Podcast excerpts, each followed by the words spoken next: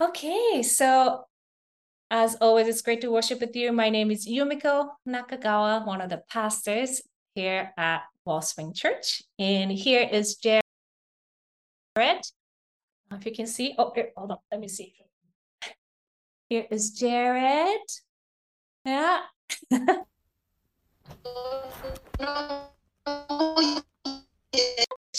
and I happen to be um, the driver that day. And as I was merrily driving through the highway, um, Jared made a comment that I was going a little too fast. And to that, I said, Well, I'm just going with the flow of traffic because I'm a good Japanese person who likes to go with the flow of everything, who don't like to disturb. If everybody's going a certain speed, I'm going with them. And he made a comment about, Well, if you're going with the flow, you and everybody is going above the speed limit. To that, I said, well, how am I supposed to know what is the speed limit when there's no speed limit sign nowhere on the highway? When I said that, Jared had this look on his face of like, what is she saying? And he pointed the sign in in the corner on a, a I think the picture you can see tiny little sign that you will see on the on the um, highway. And when I saw that, I was like, oh, I made a comment like I never saw that sign before. But no wonder because it's so small and it's so simple. It's just in like black and white. And there's only one on the entire highway. So, of course, I'm not going to know the speed limit. And then when I said that, he had this look again, and he's pointing out like this sign, this sign, this sign. And it was amazing. From like Moanalua exit to our church exit, there were like three signs that I had never seen. And he still doesn't believe that I didn't see it ever, but I had never seen the speed sign. I was like, oh, I guess there was one. But no wonder, it's so small. Um, but you know, I'm sure, and I really hope I'm not the only one who never saw the speed signs because it's hard to see, right? Some of you probably never noticed either. I mean, there are lots going on when you're driving on a highway. There are big signs that has like all these exits and then all these ways that highway is going to part. Those are colorful, large in front of you. And there are also signs that's like electric signs that says, oh, Pali Highway is going to be closed and there's going to be construction. You want to look at that. You also want to look at these like bumper stickers people have on their car. And there are like a lot of things to see. There are, you know, new buildings that's building up and oh, what's going on in Moanalua Garden today? Like there are lots to see. There's beautiful sites. There's so much going on. There's a lot of information. And when there is a lot going on, of course, some of us are going to miss the speed signs, I think. And don't you think that's kind of maybe how our brain works? You know, when there is so much information, our brain selects what we see and leaves out some of the things. And I'm sure there's a name for that phenomena or function of how brain works. Whether there's a, actually a name and that's how our brain works, or it's just my oversight not to see the sign. I think this is um, what I did with the speed sign is what we do sometimes when we read the Bible. For example, when we read today's passage, Exodus 16, if you have a Bible, go ahead and open up Exodus 16. We see a lot of things. And because there is so much going on, we sometimes overlook the most obvious, the most important thing. Today's passage, Exodus 16 again, this is a part of the three stories in Exodus 15, 22 to Exodus 17, 7 between 1522 to 177 sits in the right in the middle, Exodus 16. There are three stories. And these three stories happened right after the Israelites saw God parted the Red Sea, crossed the Red Sea, and they were deliver, delivered safely from the hands of Egyptian army. And the stories go like this. First story in uh, Exodus 15 Three days after the Red Sea, no water, people complain. Moses relays the message, and God provides them with water. In Exodus 16, one month after they left Egypt, no water, no food, they complain. So God provided, uh, sorry, Moses relays the message, God provides them with water. Sometime after, no water again. They complain. Moses relays the message. God provides them with water. In these three stories, we see a lot of things. We see a thing or two about grumbling, how to grumble properly, and what happens when you don't grumble properly. We can also learn about God's miracles in these passages. God provided water and food in a supernatural ways. And each miracles are so rich in detail. You can compare these miracles with the miracles happen or miracles God did through Moses back in Egypt. And there are lots of things that we can garner from that. There are symbolism, there are patterns that we see. We can also learn a lesson about leadership through the example of Moses. Or we can see how stubborn the Israelites were and maybe helpful for some of us to really reflect on our own stubbornness.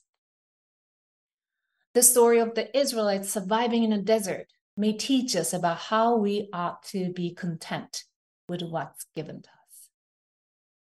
There are lots of good Christian living tips in this text, and they are all wonderfully helpful.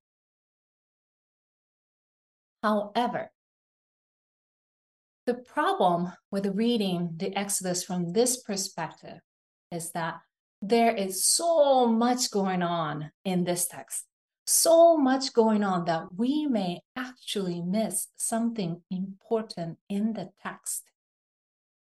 Just as I never saw the speed sign on the highway because I was always so busy looking at all the other signs and everything else going on on the highway when we're trying to see everything, we may miss the obvious, important part of the story.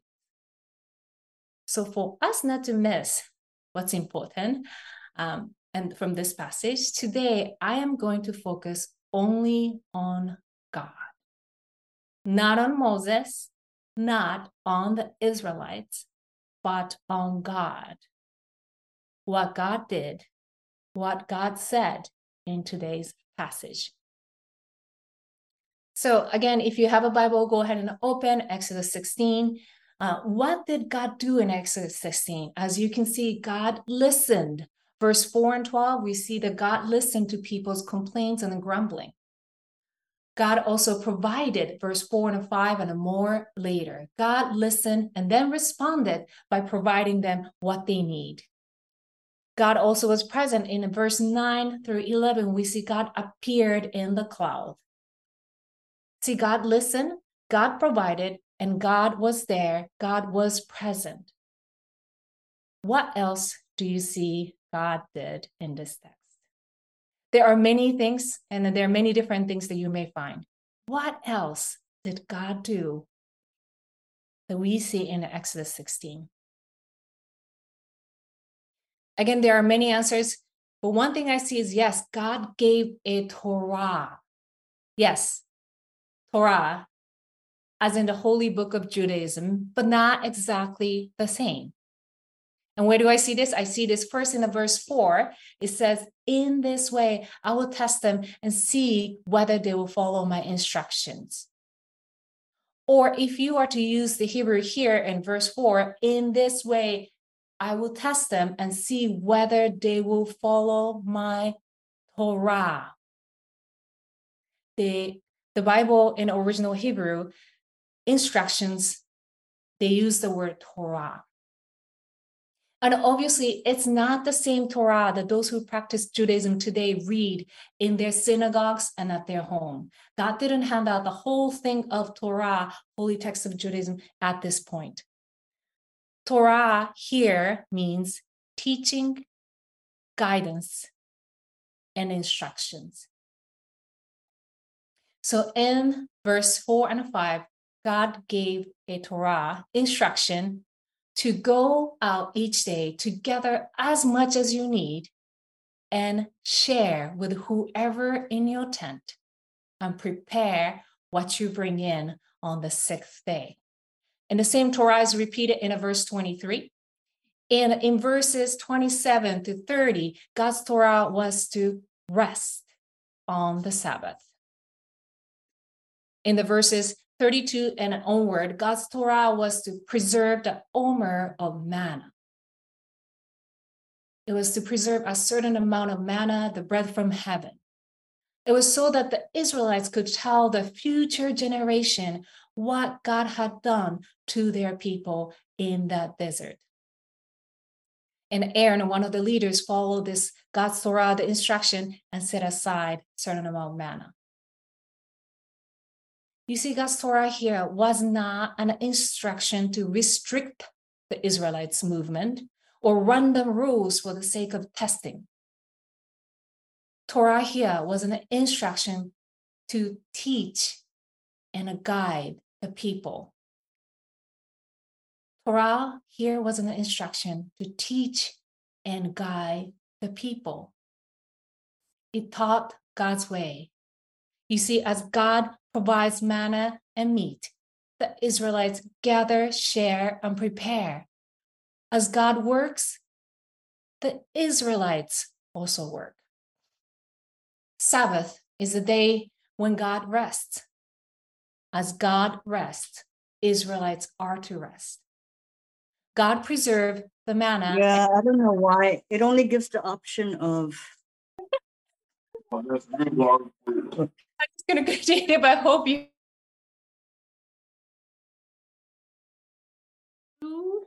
Thank you.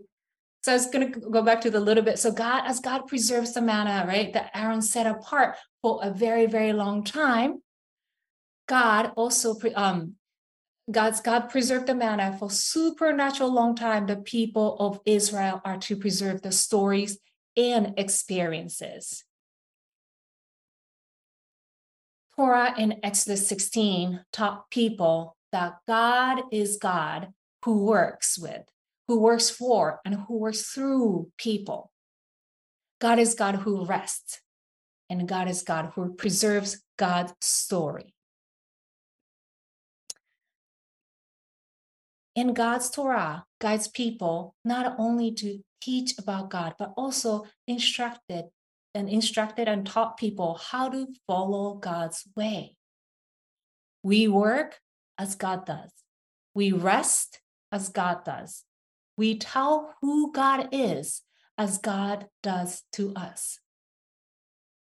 With God's Torah, people were able to know who God is and what God is like.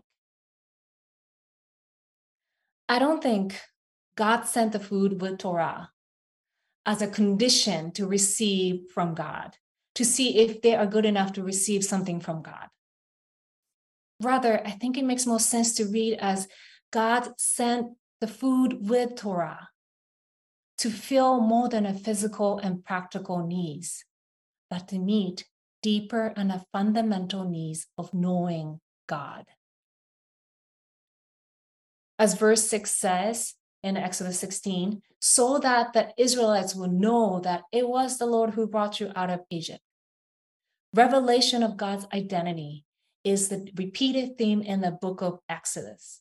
In Exodus 16 and the other two stories were just the beginning part of a long, long process in which God taught God's people who God is. So, who is God then? There are many things the Bible doesn't give a straight answer. I wish it does, but it doesn't. but for this one, for this question of who is God, God has the answer. Exodus 3 14 to 17, God says, I am who I am. What that means is God is the active presence in people's lives and invites people constantly to engage. So people like the Israelites got, got to constantly know who God was through their experience. And it all depends on that context in various different ways. And it's actually not only the Israelites. The Old Testament tells us many, many stories about people learning who God is through their various experiences. And today's text is just another one of them, shows us who God is. See, in the in earlier part of Exodus, Exodus, God was simply the God of the fathers. And they experienced, the Israelites experienced God as God who listened to God's people's cry to be freed from slavery. Then they witnessed another side of God at the Nile and everywhere in Egypt. God is God who rules nature, who turns the sweet water to bitter, who parts the Red Sea, and when they finished crossing the Red Sea, they knew now God is God of deliverance. And in the desert, in today's passage, they have learned God is not only God who listens, but God is God who present, who provides and gives Torah, gives instructions and teaches who God is to the people.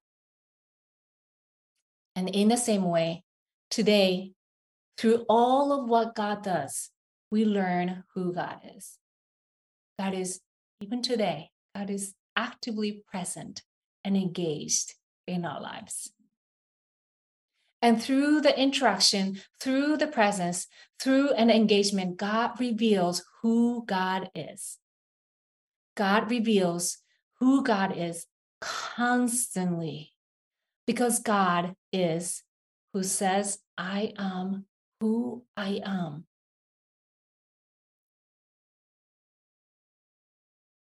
And there are many things we can garner from today's text how to not upset God, how to complain properly, how we can do perhaps better than Israelites as we all wish or we think we can.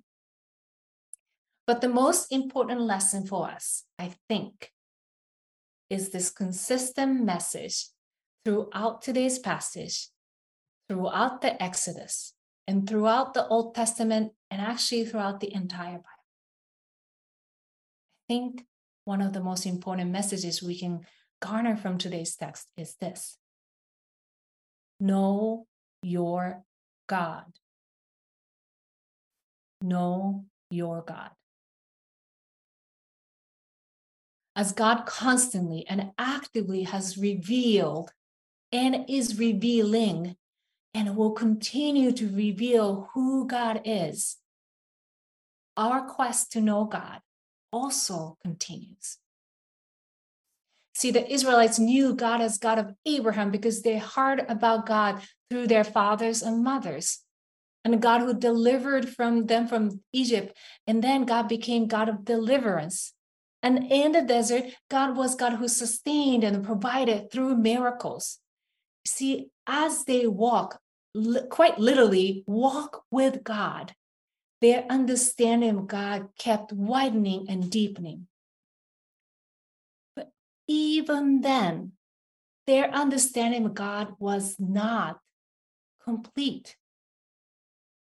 Even after the Israelites witnessed with their own eyes God's miracles and experienced God's presence, they still didn't have a full picture of God. For example, they didn't know God as the one who saves. God is the one who sends the Son, and the Son will come and live here on this earth and live among us and live like us and die on the cross and be resurrected. It's not until when Jesus came that God came to be known as the Father of our Lord Jesus Christ, as says in Romans, and as the giver of the Spirit as says in John 14 26. See, the Israelites, with all their experiences, with all their knowledge, they didn't have a full picture of God. And that, I think, is true for us today to a certain extent for us today who has who who know about Jesus, what he has done, and what we know, we read the Bible, we pray, and we learn and earnestly seek God. even then, I don't think we have a full picture of God quite yet. We're yet to see many, many ways that God is going to work in the coming days. We haven't seen how God will reveal who God is and what exactly God will do when Jesus returns. And that's why I think the book of Revelation is such a fascinating and also puzzling book to a lot of us. And that is why I think the most valuable application for us today is this know your God, which means to be aware of the way God is revealing who God is. Be aware of the way that God acts and works in today's world and what God is really like here today in our lives. And this invitation to know God is for everyone. Whether you call yourself Christian or not is irrelevant here. The Bible lists many, many revelations done to all kinds of people. So I dare say, actually, yeah, some of you who are not set in the Christian ways may actually have an easier time spotting what the rest of us may miss.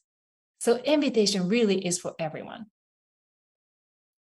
At the same time, for those of, those, those of us who call ourselves Christian, who also may have um, studied or spent time and invested in this, and who may think, like myself, that we know God, actually, this passage cautions us to approach with all knowing attitude, but approach actually with a lots of humility that we actually don't know everything.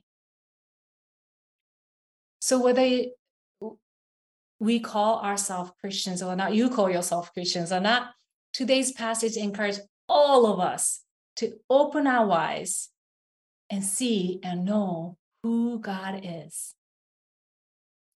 Whether us, us as a collective community of Wellspring Church in Ohana, or us individually, application of today's text is to again open our eyes to see and know who God is today, right here, right where we are.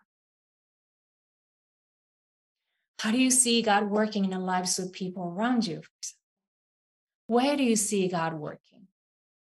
What is God doing in Wellspring within this community? But as important as paying attention to what God is doing within this community, what is God doing outside the walls of church? Do we see what God is doing on the street of Hawaii, in our school systems, in our hospitals, course and work, and our neighborhood, and our relationship, our family, our life? Do we see what God is doing today, amidst of us, with us, for us, in our lives?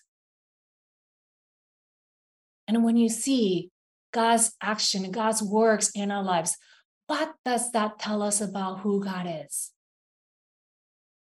You see, when we know God so well, we then, when we know God so well, then we're able to describe who God is, what God has done in our lives and in this life we live today, and what God is like today what we see is consistent from the Bible and a God that we knew for a long, long time. When we able to describe who God is in our own words and with our own experiences. I think many of us desire to proclaim God, our faith in God and God's love. Proclaim means to describe. So when we say we want to proclaim God's love, we want to pro- proclaim God when we say we want to proclaim our faith, which means there's a desire in us to describe what God's love is, who God is, what God has done, what our faith is.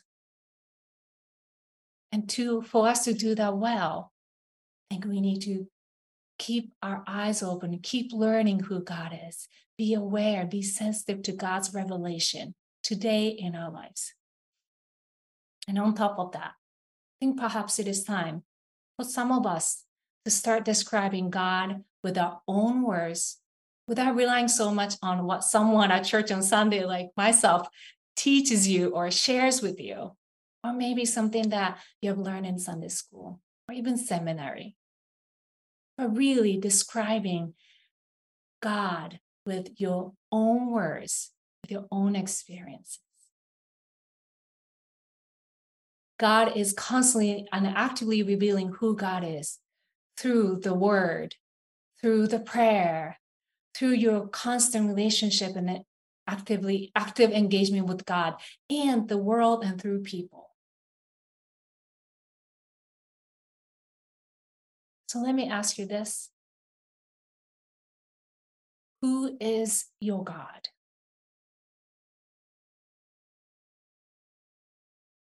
When people ask you, what would be your answer? Who is your God?